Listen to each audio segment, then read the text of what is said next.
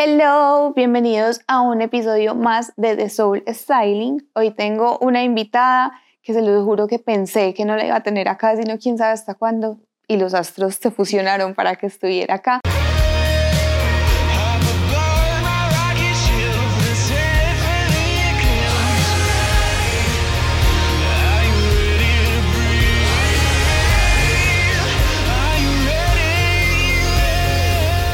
Es la creadora de una marca que se llama Soul Intimates y es artista y la admiro demasiado. Démosle la bienvenida a Vale Lotero. No, muchas gracias por la invitación y por esa introducción tan no, gracias halagadora. A ti por, por aceptar venir. Eh, primero siempre le cuento a la gente cómo nos conocimos. A Vale la conocí en un, eso fue en un Colombia Moda. Sí, en Colombia Moda. En un Colombia Sí. En el stand de Avon. De Avon, estábamos trabajando en un stand de Avon, fue súper chévere. Entonces ahí habíamos muchas mujeres, porque pues obviamente era como la voz femenina en ese evento.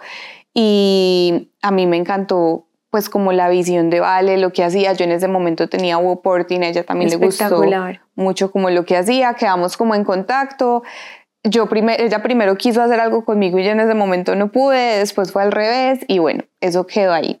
Pero fue muy chévere porque pues yo obviamente la seguí en redes y veo que es una mujer pues como altamente sensible y ella comunica como todo por redes desde una forma muy cercana, se conecta muy fácil con las personas, entonces pues me, me encanta como todo lo que hace que ya vamos a, a contar.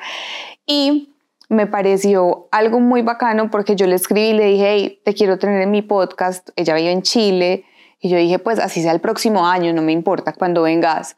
Y me dijo, voy la otra semana y puedo. O sea, pues, o sea, que una persona venga y te saque el rato, para mí es lo mejor. No, antes al revés, qué orgullo estar aquí, qué rico fuera. Eh, hacer parte de tu, de tu proyecto, que es espectacular. Gracias, qué emoción. Bueno, entonces vamos a empezar.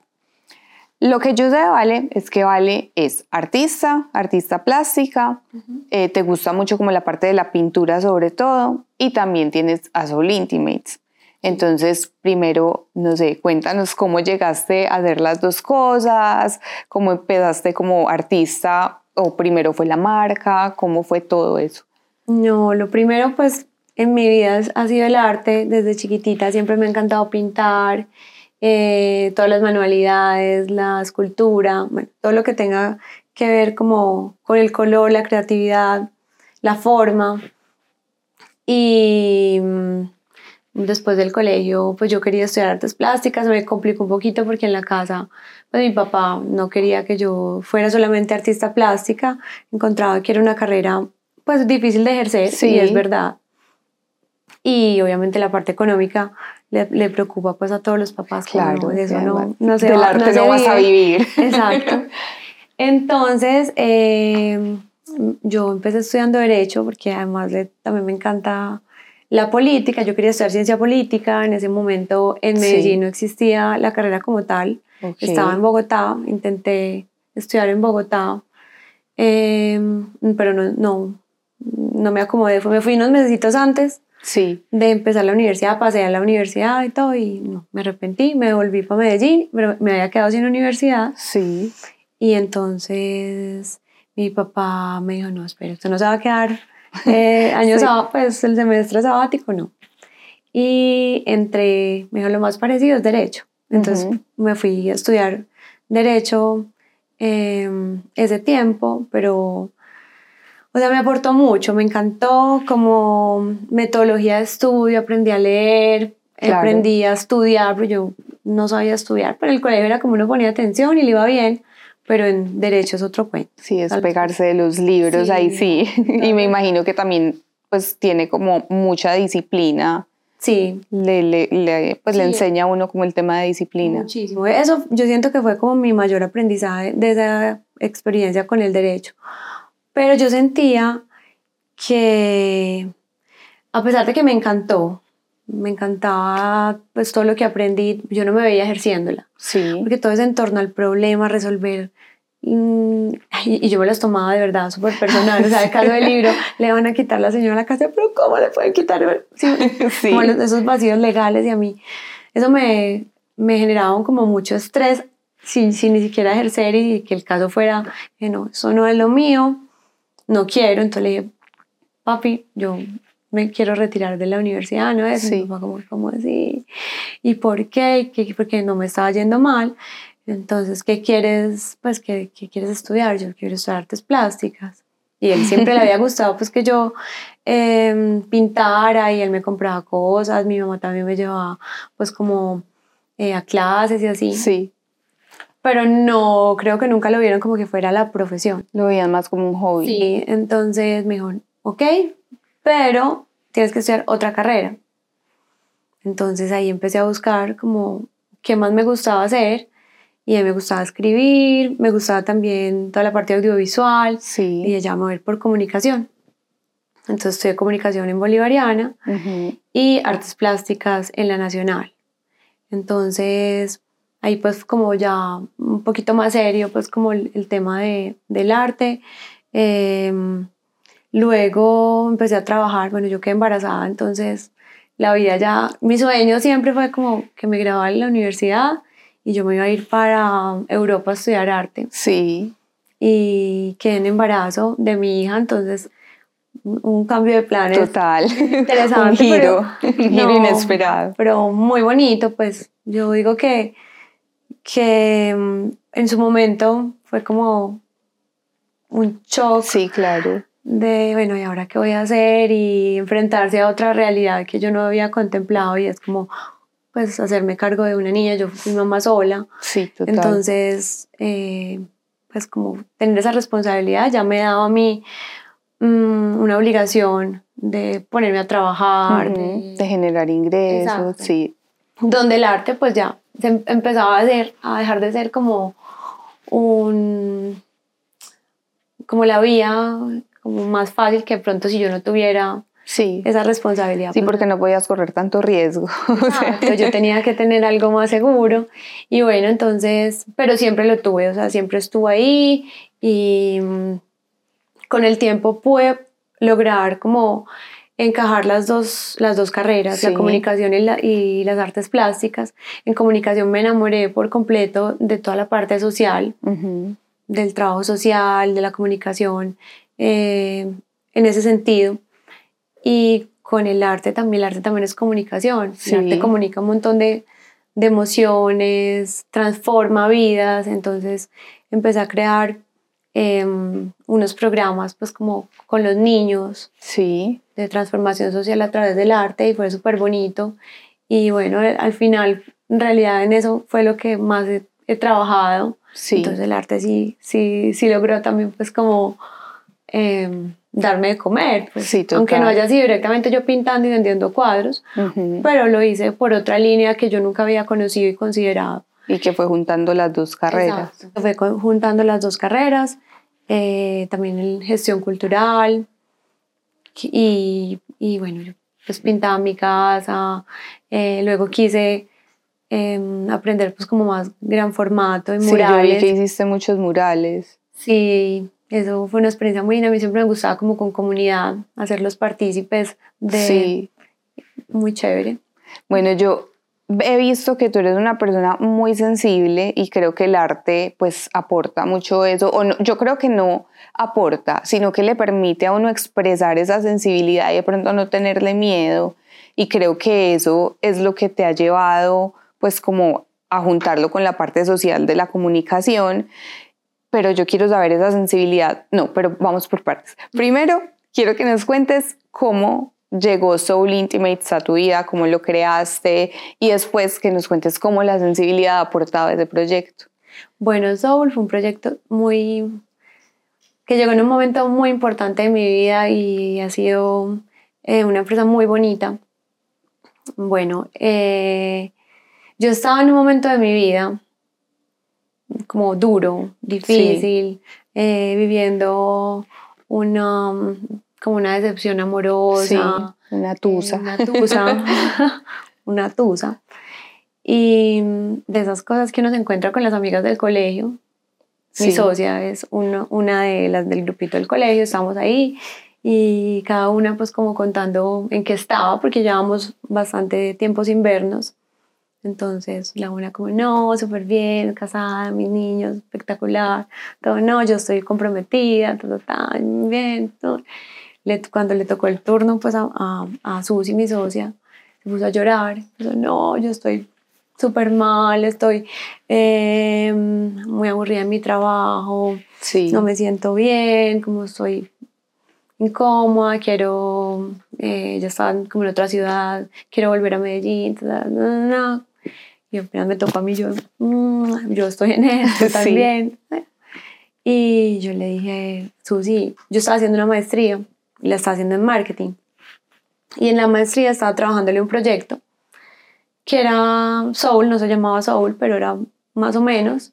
Yo le conté a ella, le dije, renuncie, renuncie a su trabajo, véngase para acá y montamos esto. Sí.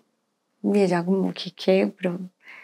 Entonces yo le conté más o menos, le mostré pues como todo lo que yo llevaba. Ella me dijo, no, espere, yo lo voy a... Analizar. no, y le voy a dar como mi, mi pues punto de vista, era muy bacano porque ella tenía una línea muy distinta, había trabajado muchos años, tiene mucha experiencia, eh, pero era muy, muy diferente a lo que yo venía haciendo, pero ella lo entendió, ella es muy, muy tesa, lo entendió y lo adaptó como a su manera también, y por ahí a los 15 días me dijo, listo, está la, aquí está diseñada la colección, pues como lo que yo te trataba, mira cómo la ves, en 15 días eh, ya renuncié, en 15 días llego a Medellín, yo como, Dios, ya era un hecho. Ya era un hecho, pero no, yo dije, no, vamos con toda, eh, con las uñas, em, empezamos el proyecto, o sea, literal, con las uñas. Sí, que y ella es diseñadora. Ella es diseñadora y ya es pues muy experta en ropa interior, ya tenía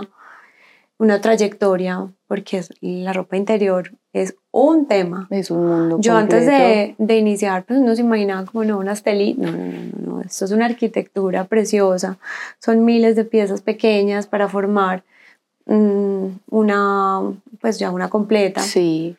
Y que la forma que es, que, que sujete bien. Nosotros no trabajamos como con prendas prehormadas porque pensamos pues mucho como en la comodidad y uno de los valores que tenemos como marca es como casi que esto es lo que hay, pero en la mejor versión. Sí. sin alterar el cuerpo, sin rellenos, pero con una moldería tan bonita que te hace ver casi que como si tuvieras, no sé, eh, el relleno o la copa. Sí, que hace como resaltar las partes del cuero. Exacto.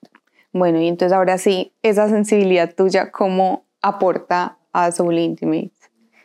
Mira, yo creo que es de las dos, ¿cierto? Las dos somos muy sensibles. Eh, encontramos que la mujer se enfrentaba pues, a muchos temas, pero lo más importante es sentirnos como muy bien con nosotras mismas.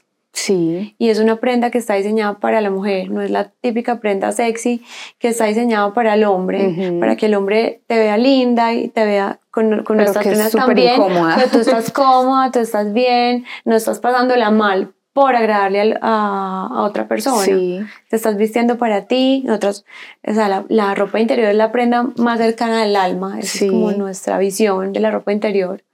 Y es lo que define el mood de tu día. O sea, tú, te bañas, te arreglas, pues te vas a arreglar y eliges la ropa interior y eso determina el, eh, mood. Sí. No, de hecho es una de las cosas que yo más hago y que también digo más en las asesorías. O sea, pensar en la ropa interior y no tiene que ser ropa interior sexy siempre, o sea, hay tierna, hay súper básica, hay divertida, porque hay unas que tienen unos mensajes muy bacanos, es como pensar qué quieres sentir vos y ese es el primer paso, porque si uno se pone, no sé, yo me quiero sentir hoy súper sexy, pero me pongo el calzón, no sé, que es el color nude y el más básico del mundo, no me voy a sentir sexy. Pues es como el primer paso para uno entrar a conectar con lo que quiere transmitir o con lo que quiere sentir. Y no solo la, lo sexy, también es como por, lo menos en mi caso, es como la seguridad. Sí. Por ejemplo, no sé, tengo un día que tengo una reunión importante, voy a presentar algo, nadie me va a ver mi ropa interior, yo no es que me les vaya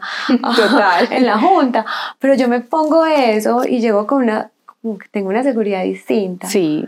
Y, y es, es, lo que tú dices, uno sentirse bien independiente de que sea de un color o del otro, o eh, más infantil o menos infantil, es lo que te proporciona esa prenda. Exacto, pero es una comunicación con uno muy importante. Bueno, y ustedes tienen una línea que es muy chévere, que es la de la lactancia, que si no la conocen se la recomiendo. Es hermosa, o sea, yo no soy mamá y a todas mis amigas les recomiendo los, pues como los tops de lactancia de Soul Intimates porque son súper bonitos, o sea, no parecen de lactancia, además son súper cómodos. Me imagino que por ser mamá fue que salió esa idea o de dónde salió. Sí, mira, fue súper, súper particular porque pues yo tengo dos hijos, eh, Miranda que tiene 14 sí. y Bauti eh, tiene 3. Eh, cuando nació Miranda, a mí me tocó una ropa interior, pues de lactancia, miedosa. Total. era muy fea. Eh, yo le digo que, era como ortopédica. Sí. Unas broches de. que uno nunca quería que se, le, que se le llegara a ver, porque no, es, no era bonita. Entonces, todo el tiempo te estás vistiendo como no eres tú. Sí. Estás. Eh, viviendo una etapa que es una etapa difícil, es una etapa difícil como mujeres donde no nos sentimos nosotras, donde hay un montón de cambios hormonales que nos suben, nos bajan, un día, en un minuto estamos llorando, el otro día no podemos más, pues el minuto no podemos más del amor y la felicidad. Eh, terrible, me pareció un, como un altibajo de emociones. Una experiencia muy desagradable la ropa interior, pero créeme que como que se me olvidó. Sí. Eh, cuando viví la, la maternidad pues, con Bauti, cuando estaba embarazada, dije, bueno, ni siquiera pensé, o sea, tengo una marca de ropa interior, pero en serio como que no lo veía, no, no sé. Entonces nosotros estuvimos en, en, una feria internacional de lencería y yo dije, oh, aquí voy a poder comprar ropa interior de lactancia. Busqué, habían como deportivos, mm, compré algunos, pero no, no encontré nunca nada como lo que yo, uso en la normalidad, pues en el día a día. Bueno, luego estuvimos también en la escala de Nueva York, ahí dije, ya, ahora sí, tampoco encontré pues como mm, lo que yo quería.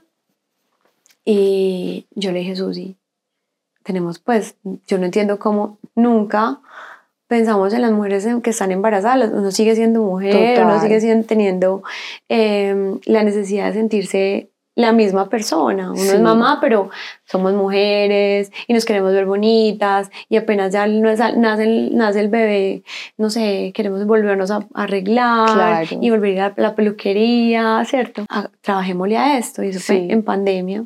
Entonces este proyecto nació en pandemia y fue súper bonito.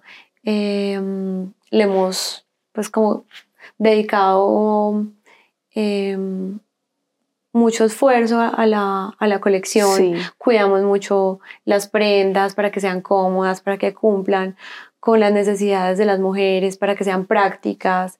Em, tiene, tiene, nosotros como mujeres pues necesitamos como un recubrimiento en algodón que protege ciertas zonas, por ejemplo la lactancia, que protejan los pezones, entonces son varios detalles en los que somos muy cuidadosas, que sean muy cómodos, pero a la vez que se puedan vestir como normalmente pues uno se viste cuando no está lactando. Y inclusive son prendas que te quedan sirviendo después de que ya, ya pues paras de lactar a tu bebé. No, y además que yo creo que cuando uno recién tiene un hijo, pues no lo he vivido yo, pero lo estoy viviendo en este momento con mi cuñada. Eh, hay muchas cosas emocionales que llega uno pues como a enfrentarse y creo que no debe haber nada peor que uno sentirse mal con lo que se pone. Entonces que al menos eso no te quite una carga, sino que te sume. Me parece muy importante eso, que sea algo con lo que, listo, todo está un caos, pero al menos lo que me estoy poniendo es lindo. Pues, o sea, puede que, que eso no sea pues como el, el, el gran aporte, pero debe ayudar emocionalmente muchísimo. No, no creas, es importante. Pues, y no todo está un caos. Lo que pasa es que son muchos cambios. Exacto. Son muchos cambios a los que uno se, se empieza pues como a acostumbrar. Pero también hay un renacer como mujer.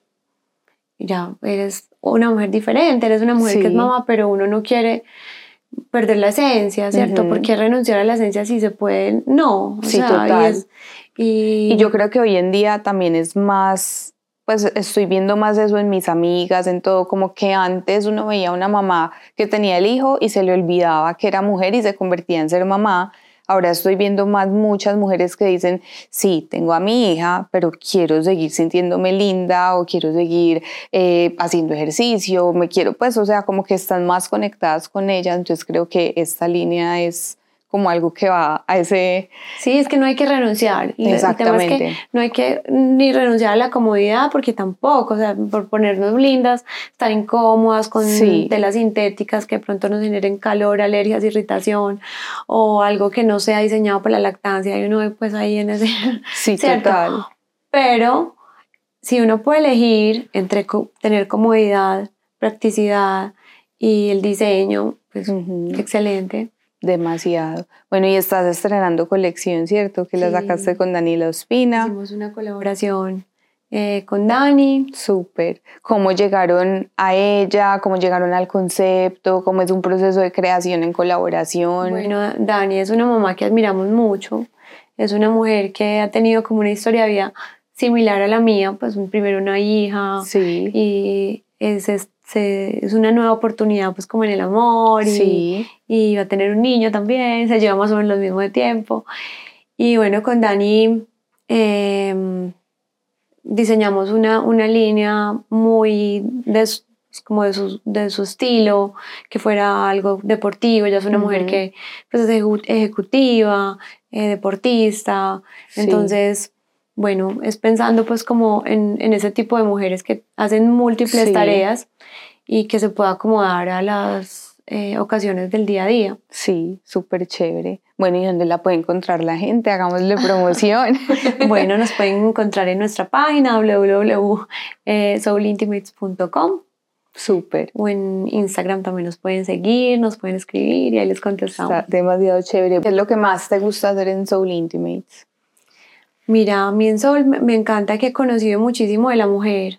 Sí. De sus miedos, de mm, sus deseos, de las mujeres con nosotros en, pues tienen como una apertura muy linda. Sí. Vivimos unas experiencias a través, por ejemplo, de los mensajes internos muy bacanas, como que compran la ropa interior tan bonitas que nos mandan fotos, nos cuentan experiencias, ha sido muy lindo y de valorar y aplaudir a todas las mujeres. Yo creo que desde que tengo la marca soy mucho más admiradora de la mujer.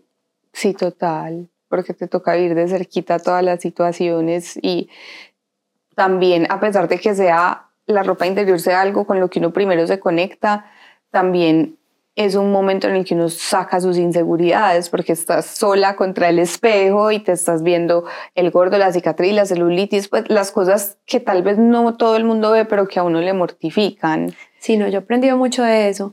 Inclusive, ahora que hablas de inseguridades, también he aprendido mucho de mujeres que te enseñan que la belleza está en lo que uno se crea de ver, pues uno se siente lindo y uno se ve lindo. Y también por medio de la ropa interior hemos visto como muchos renaceres de las mujeres en procesos de divorcio y todo es como botar lo que tenían antes y me vuelvo a comprar mi ropa interior y, bueno, eso que nos pasa mucho que terminamos y al gimnasio, a ponernos lindas, a volver a reconquistarnos y esa es una de nuestras metas, reconquistarnos a nosotras como, como mujeres. Listo, ahora vamos a entrar a la parte que más me gusta, que es la parte del estilo, que va con pregunta obligatoria y es a ti que se te viene a la mente cuando yo te digo asesoría emocional de imagen. Creo que es como lo que nos hace sentir eh, las prendas o cómo nos vestimos, la repercusión que tiene pues como en las emociones. Sí, bueno, y tú a la hora de vestirte,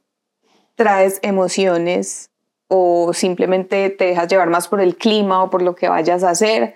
o hay alguna emoción que sale en ese momento? Pues mira, eh, anteriormente cuando vivía en Colombia yo creo que era mm, por las emociones. Sí. Eh, días que me sentía, o sea, como que se me notaba muchísimo eh, de acuerdo a cómo me sentía la ropa que me ponía. Sí. ¿Cierto?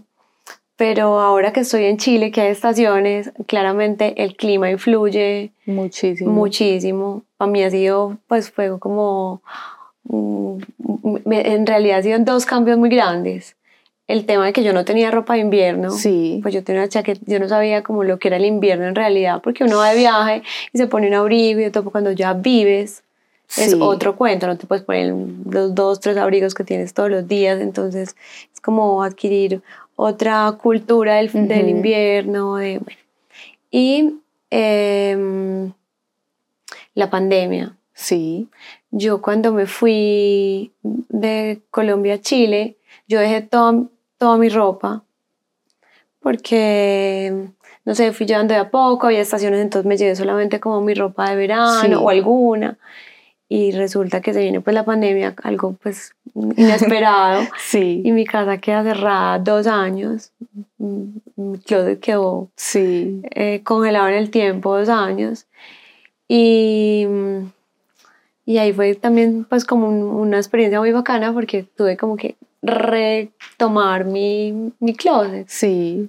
Te tuviste que como recrear durante la pandemia y después sí. como hacer un filtro a ver qué. Mira, el filtro fue todo lo que se quedó, pues pasaron dos años. Yo decía, en dos años ya no me puse esta ropa, Sí, total. eh, ya, ya no es mía, no me pertenece. Entonces le hice un duelo Sí.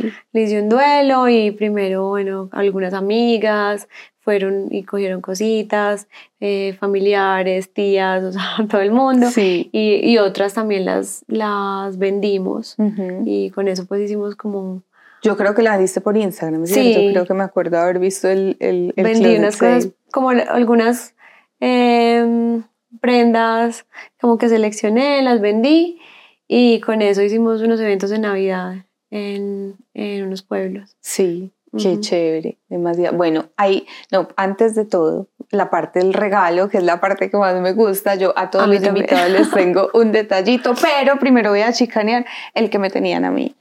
Me tenían un regalo demasiado hermoso, de todo mi gusto. Miren esto. No, Ay, así, miren esto. Y venía con su tanga, que es hermosa. Las telas de esta marca son espectaculares, entonces Es estoy demasiado feliz. demasiado feliz con mi regalo. ay, qué rico que te gustó. Muchas gracias. Bueno, a ti te tengo un detalle. Yo vi tu estilo, pues veo como que usas mucho tipo de cosas como muy clásico, casual, unas cosas más elegantes, otras más de sport. Me fijé en los accesorios y dije, no es la que más se llena de accesorios, que anillos, cadenas, pero hay algo que hablas mucho y que todo el mundo resalta y es que tienes una piel súper bonita y que haces como un cuidado, entonces yo dije, no, le voy a dar el regalo perfecto Ay, no, me para que muero. complementes esa rutina. No puede ser. Ay, sabes que tenía demasiadas ganas de, de probar la marca porque no, no, no había tenido la oportunidad. Yo creo que se fortaleció mucho en el periodo que yo que no estaba acá. Yo la y me han hablado maravillas. Y no, ay, no, muchas gracias. mucho gusto. Qué rico. Sí, eso soy- es, se usa tres veces por semana en las noches, es ay, lo Ahí mejor te contaré. de la vida. Buenísimo. Retinol, aceite de semillas de cannabis. Ah, no, lo máximo. Me, yo pasé de nada a todo. Sí. O sea, yo cuando estaba aquí en, en Medellín, fui a la dermatóloga.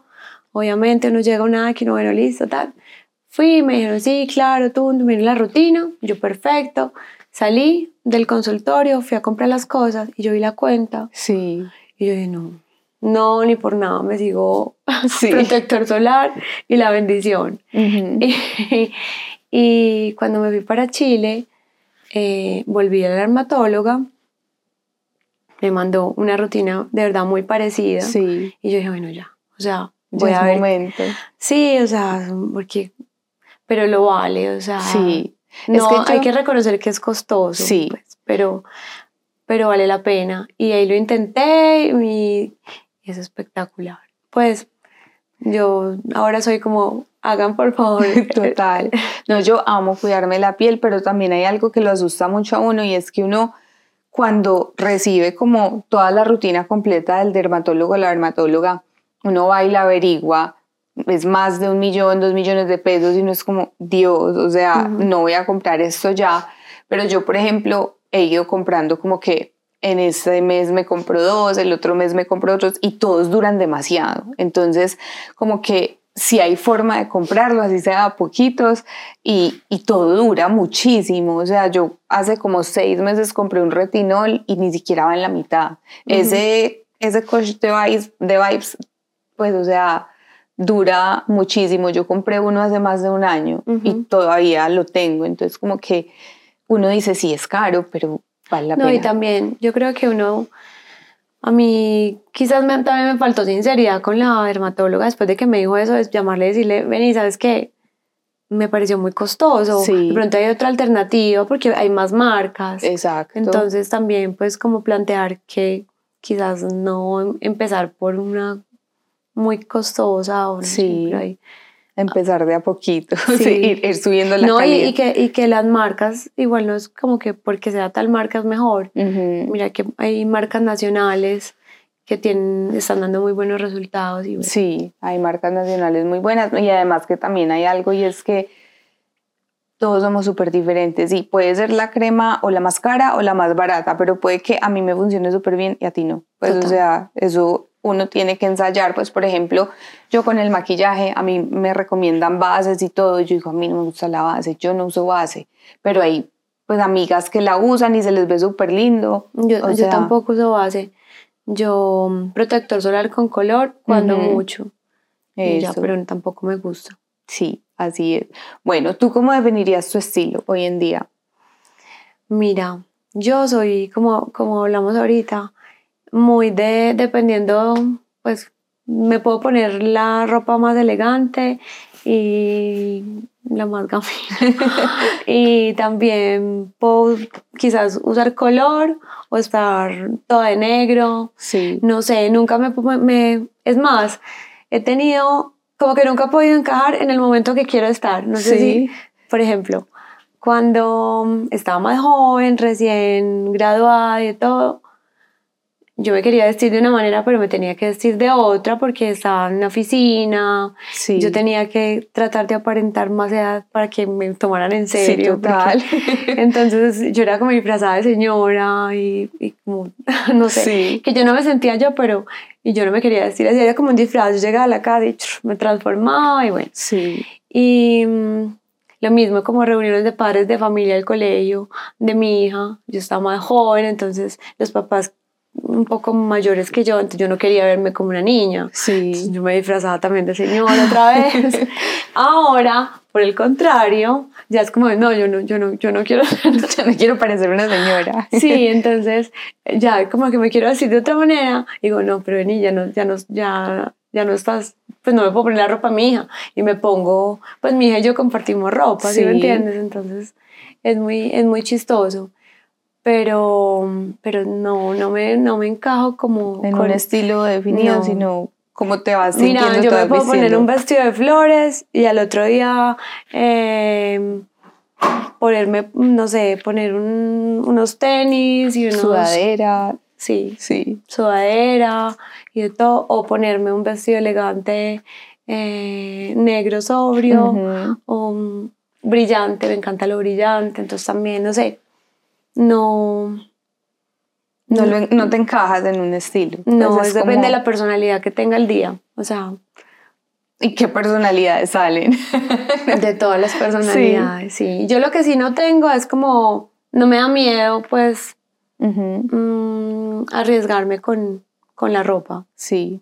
No. Bueno, ¿y cómo es el closet de Vale? Es así como lo viste, negro, super dark, eh, tropical alguna cosa, eh, deportivo. Sí. Eh, que me encanta, me encantan las botas, me encantan los, las carteras, me fascinan los zapatos, los tacones me encantan. Por ejemplo, me fascinan los tenis, pero amo los, tacones. yo los amo, pero duro con ellos tres minutos. No, yo también. Después de la pandemia, pero yo antes estaba súper acostumbrada. Sí. Parecen preciosos, divinos, y me los ponía mucho. Yo no sé cómo hacía. Ahora me los pongo. Sí. De verdad, soy como, como Bambi recién nacido. Sí, literal, yo soy así. Yo ya voy al matri, me los dejo como en la, la ceremonia principal y ya, tenis el resto de la noche. Pero sí, me, me, me, me encanta lo brillante. A mí también, pero no lo uso mucho. Ah, no, yo sí. Yo, pues, No, a mí me gusta lo brillante como para fiesta. De resto. No, yo, pues si fuera por mí, o sea, lo, lo evito porque digo, va, va a incomodar a todo el mundo con, en, en, plena luz del sol, pero por mí, de verdad me encanta. Todo lo que brilla me fascina. Sí. Eh, bueno, el negro me encanta. Un closet desordenado, chiquito, grande, ordenado. Mira, es un. Yo venía de un closet que era mío solamente, ¿cierto? Yo vivía sola en mi apartamento, ahora pues vivo con, con mi novio, entonces compartimos, ha sido duro. Sí, compartir closet es difícil. yo creo que el, el panorama ideal de una pareja es cada uno compartimos habitación, ¿cierto? Pero cada uno con su baño y con su closet. Sí. Esa es como la alegría del hogar, cero problemas, cero nada. Pero no, no tengo ese, e, e, esa situación, entonces compartimos closet. No es muy grande, pero está bien. No soy muy organizada. Trato de mantener organizada, pero me cuesta. Sí. Yo, yo, por ejemplo, el mío es muy desordenado. O sea, es ordenado, pero lo voy desordenando con los días y me da el desespero y lo organizo y me dura una semana organizar otra vez. es como un sube y baja de orden y desorden. Dicen que eso refleja las emociones de uno, no sé, pero puede ser. Puede, podría aplicar. Bueno, yo te iba a preguntar, tú, pues como te he dicho, ya te lo dije al principio, yo te noto a ti como una persona muy sensible, pues como una persona que se conecta con la gente, que trata de entender, que es muy empática, de ponerse en el lugar de la otra persona, no, no eres como una persona de generar como una conexión superficial y ya como ahí sí te conocí para las fotos y ya, sino como que llegas más a fondo, eso me gusta muchísimo. Yo quisiera saber qué crees, porque como el estilo no es solamente lo que usamos, eso es como tu estilo de personalidad. ¿Tú qué crees que experiencias te hayan llevado a la vida a ser así? ¿Por qué crees que así? ¿Lo viste de tu papá? ¿Lo heredaste de algún familiar? ¿Alguna experiencia en particular? Tú dijiste, no, madre, yo tengo que ponerme más en los zapatos de las demás. ¿De dónde sale ese rasgo de personalidad tuyo? Pues yo creo que, bueno, mi papá era un hombre absolutamente servicial. yo no soy tan así, o sea, quisiera ser así, pero no soy tan así. Mi papá sí vivía para servir, era un hombre, eh, no sé, que ayudaba a todo el mundo, servía para todo, arreglaba el carro, servía para la licuadora, o sea, lo que fuera. Em, no sé, ayudaba y, lo hacía como muy desinteresadamente, pues nunca como esperando la retribución. Y mm, yo creo que, no sé, eso me pareció bonito. Y más que por hacerle algo a alguien, yo siento que es casi que para uno. Sí.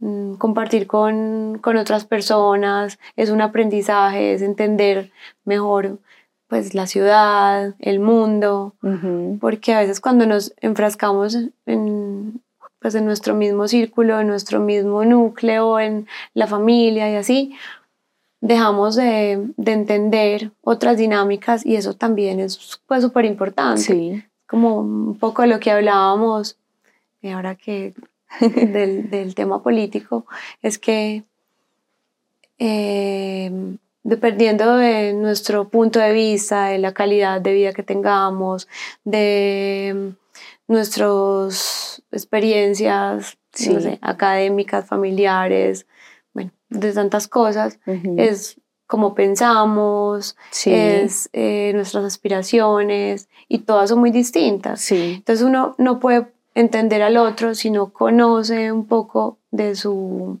de su historia. Exactamente. Y, y, a mí me parece que es enriquecedor más para uno que lo que uno realmente puede aportar. Me encantaría aportar y yo siento que uno viene pues viene al mundo algo. Sí. No puede ser que uno venga pues como a respirar y comer y, y, pasarla rico, que está bien, pero la vida es más bonita cuando, cuando uno tiene pues como un objetivo. Se siente más, es más llenadora cuando uno aporta de alguna forma. Uno irse del mundo y haber dejado algo, ¿cierto?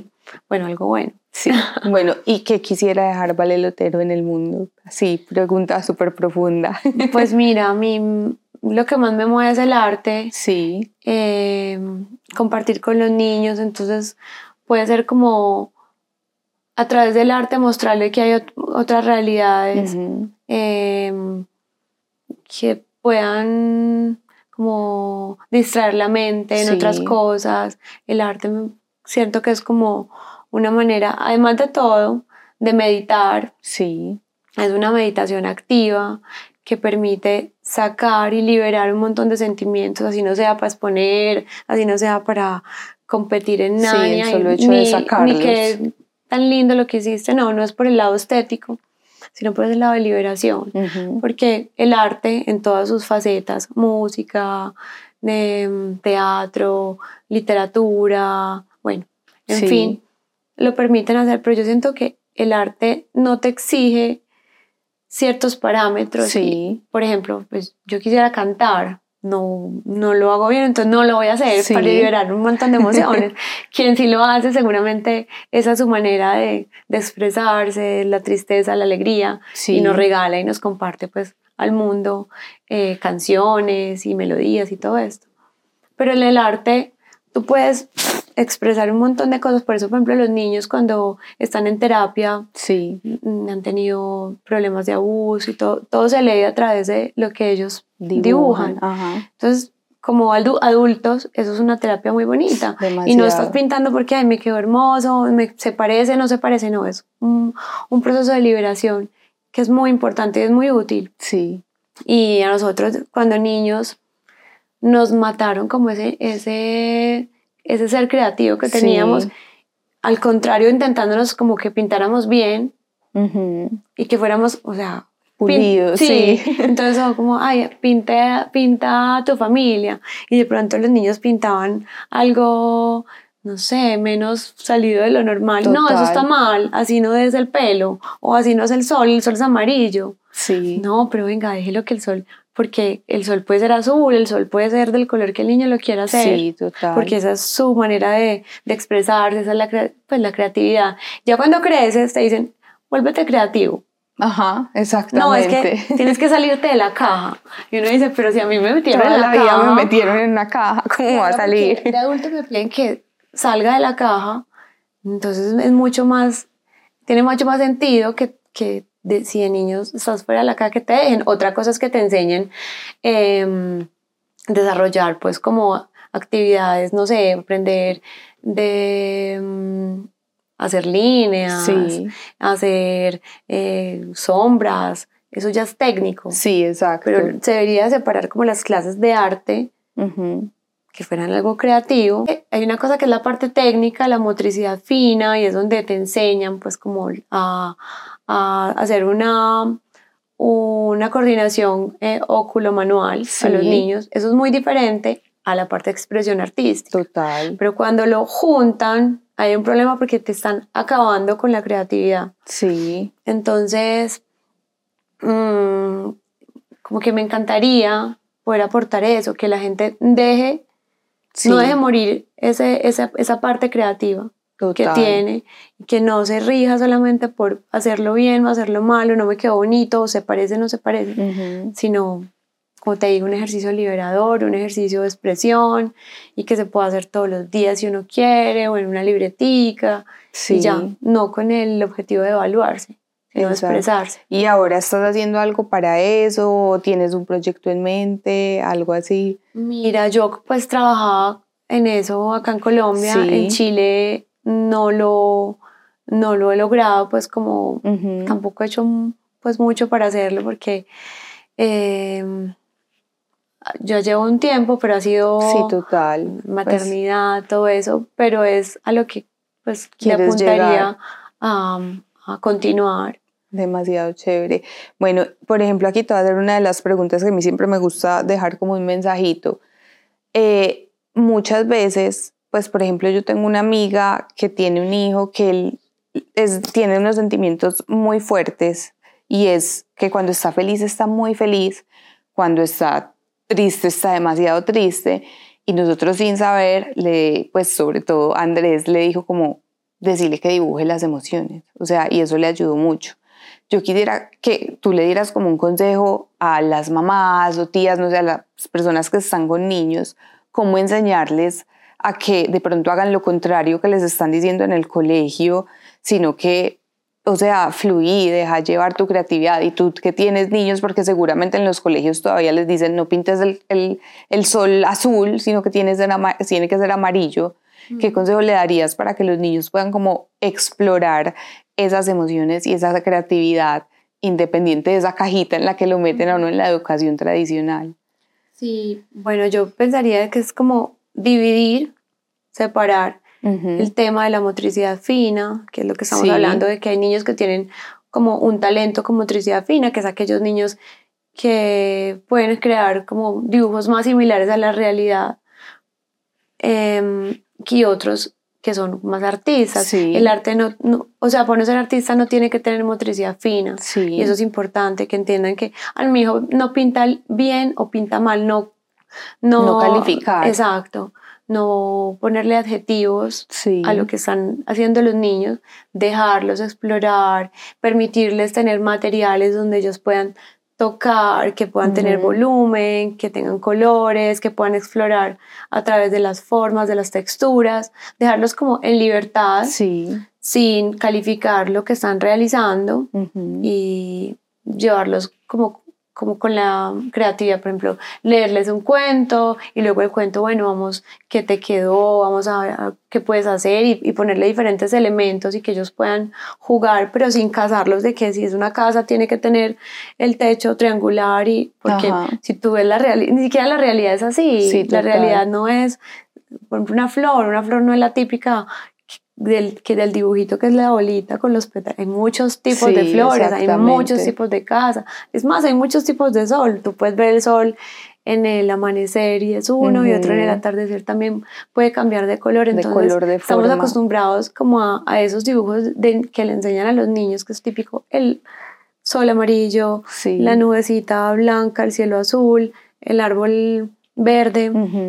Entonces es como romper un poco eso es que ni siquiera romper porque los niños no lo tienen, uno se los, se los, se los impone. Dejarlos, dejarlos en libertad. Es como darles un espacio y materiales para que creen libremente. Exacto. Proteger eso sí, la alfombra. sí, total. Bueno, y tú, por ejemplo, que tienes hijos y que obviamente pues cada uno va saliendo con sus cosas, con sus tiros, su estilo totalmente individual.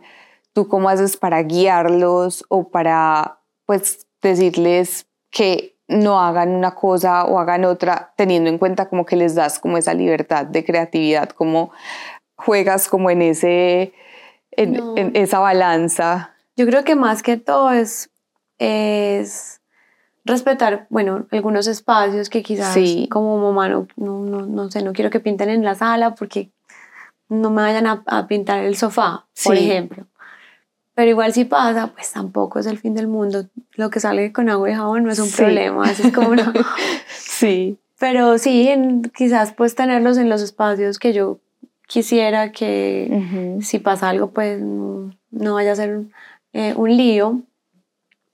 Pero no, y, y con qué cosas sí pueden trabajar y con qué no. Porque yo, por ejemplo, tengo varios materiales pues que son como de adultos porque pueden tener químicos sí. que les afecten, entonces tener los materiales adecuados para ellos en el espacio que consideren, aunque bueno, como yo he hecho, pues he pintado murales y todo, me pasó con mi hija una vez que estaba pintando la pared y yo como, no, pero ¿por qué estás pintando la pared? Mami, tú también lo haces y yo. Es verdad. Sí, total. Ok, bueno. Es que sí, yo también pinto paredes, pero esa no. sí, toca como, yo creo que también es como un aprendizaje para los papás, pues como esa parte... No hay, no hay nadie que enseñe más que los hijos. Sí, total. Bueno, y ahora saliéndonos del tema de los niños, creo que, pues, yo creo ya haber entendido el consejo sin que lo dijeras literal, pero tú tienes mucho contacto con muchas mujeres que se ven enfrentadas a la ropa interior, al espejo, todo. ¿Tú qué consejo le darías a las mujeres para que desde la ropa interior se sientan más ellas, más seguras, más felices, que es el primer paso que tiene uno con uno. Bueno, más que con la ropa interior, con ropa interior, pues aunque la vende, lo que sea, es con ella o sin ella, es, em, bueno, en esa tarea de amarse, que no es una tarea fácil, uno dice, habla el amor propio, no es tan sencillo. Sí. pero, pero seguir en esa vía de que somos capaces, de que somos poderosas, Sí. de que nos tenemos que tener a nosotras mismas y eso es súper importante. O sea, si, si nosotras como mujeres no nos amamos, nadie nos va a amar. Si nosotras como mujeres no nos amamos, no somos capaces de amar a nadie más. Sí. Entonces, ese amor propio realmente, así suene cliché Sí. y repetitivo, es la base de todo. Ujú. Y, mm, y estamos enfrentadas a un mundo que se nos, pues, nos exige más de lo que se le exige a un hombre. Es un, es, entonces, y nosotras mismas nos exigimos más entre nosotras. Sí. Yo me pongo pues como a analizar y mm, tengo muchos amigos hombres, soy, soy de, de también como de, Sí.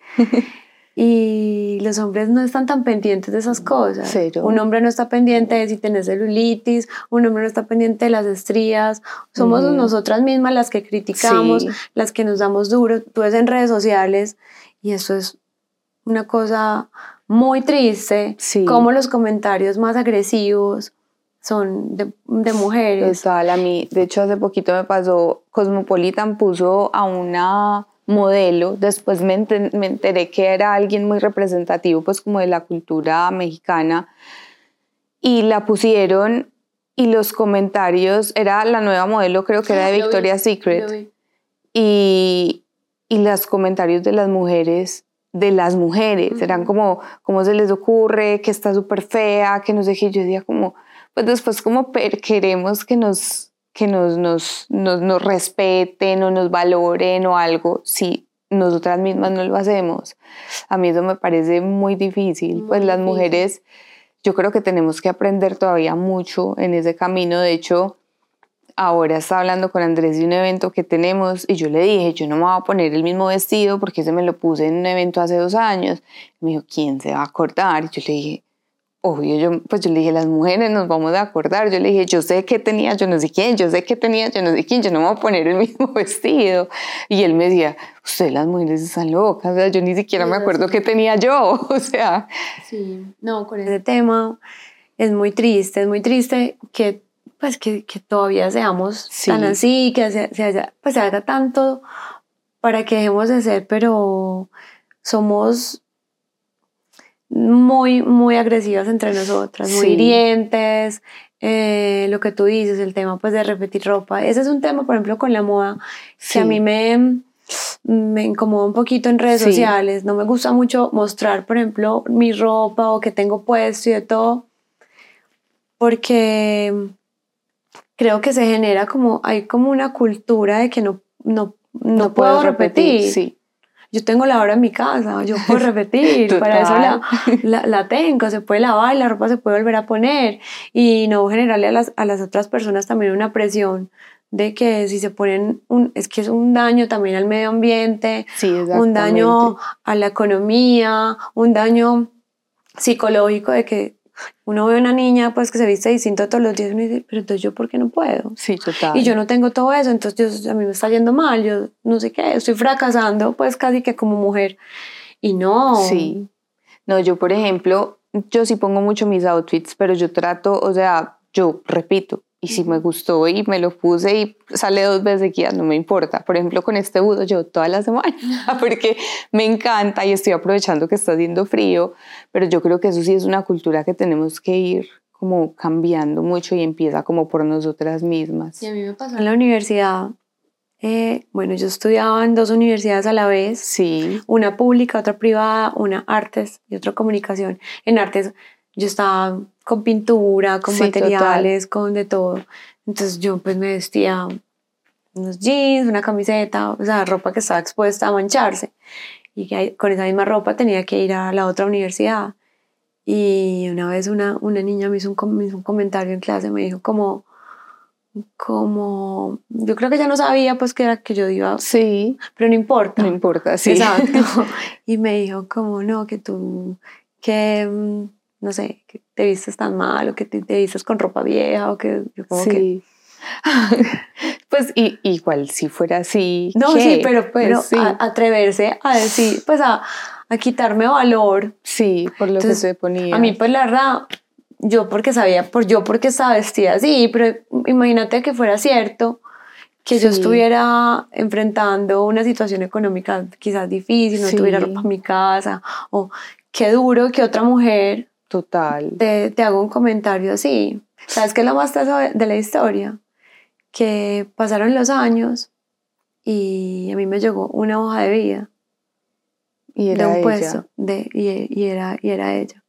Ella me, me ha dicho, pues como que me dijo, no, yo que me, me he visto así que todos los días, que tan, pues como, y, usted, así yo.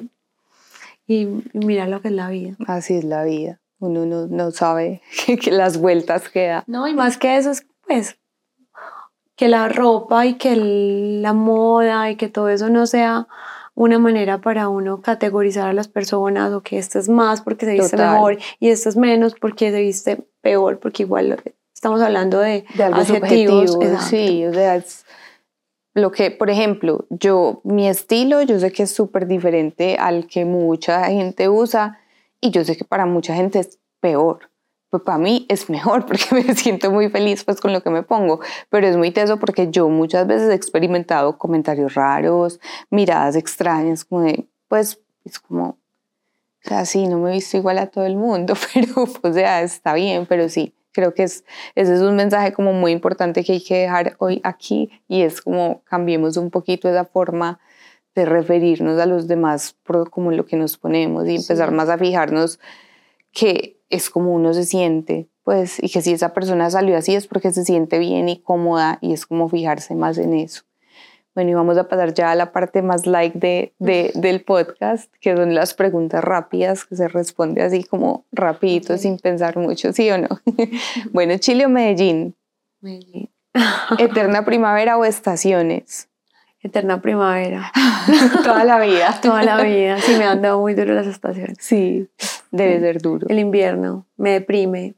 Entro en una tristeza absoluta y lo hablé con el, con el psicólogo, pues como que sí. vení, esto, esto es real, ese sentimiento, yo aquí me estoy extendiendo en la no parte, importa, no importa. Ese sentimiento de tristeza por, por el clima, eh, pasa. Yo me siento todo gris, la gente se viste de negro, y yo me, he dado cuenta que yo realmente necesito los colores, la vitalidad de la gente, lo, todo lo que produce, pues como el verano, el calor, el sol. Y me dijo, no, ¿sabes qué? Es una cosa muy común, sí. pasa, lo que hay que es como que uno prepararse antes de la llegada del, del invierno y todo eso, pero...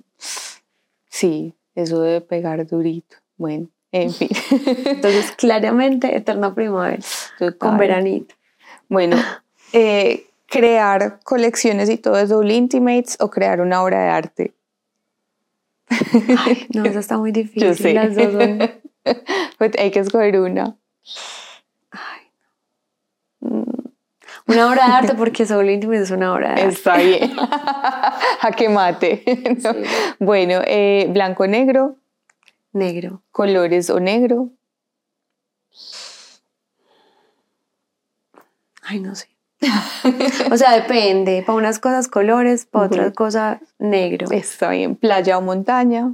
Playa. Toda la vida. Toda la vida. Bueno, y dime tres personas que tú digas como, pa, me debería invitar a este podcast. Bueno, entre una y tres. A quemar ropa.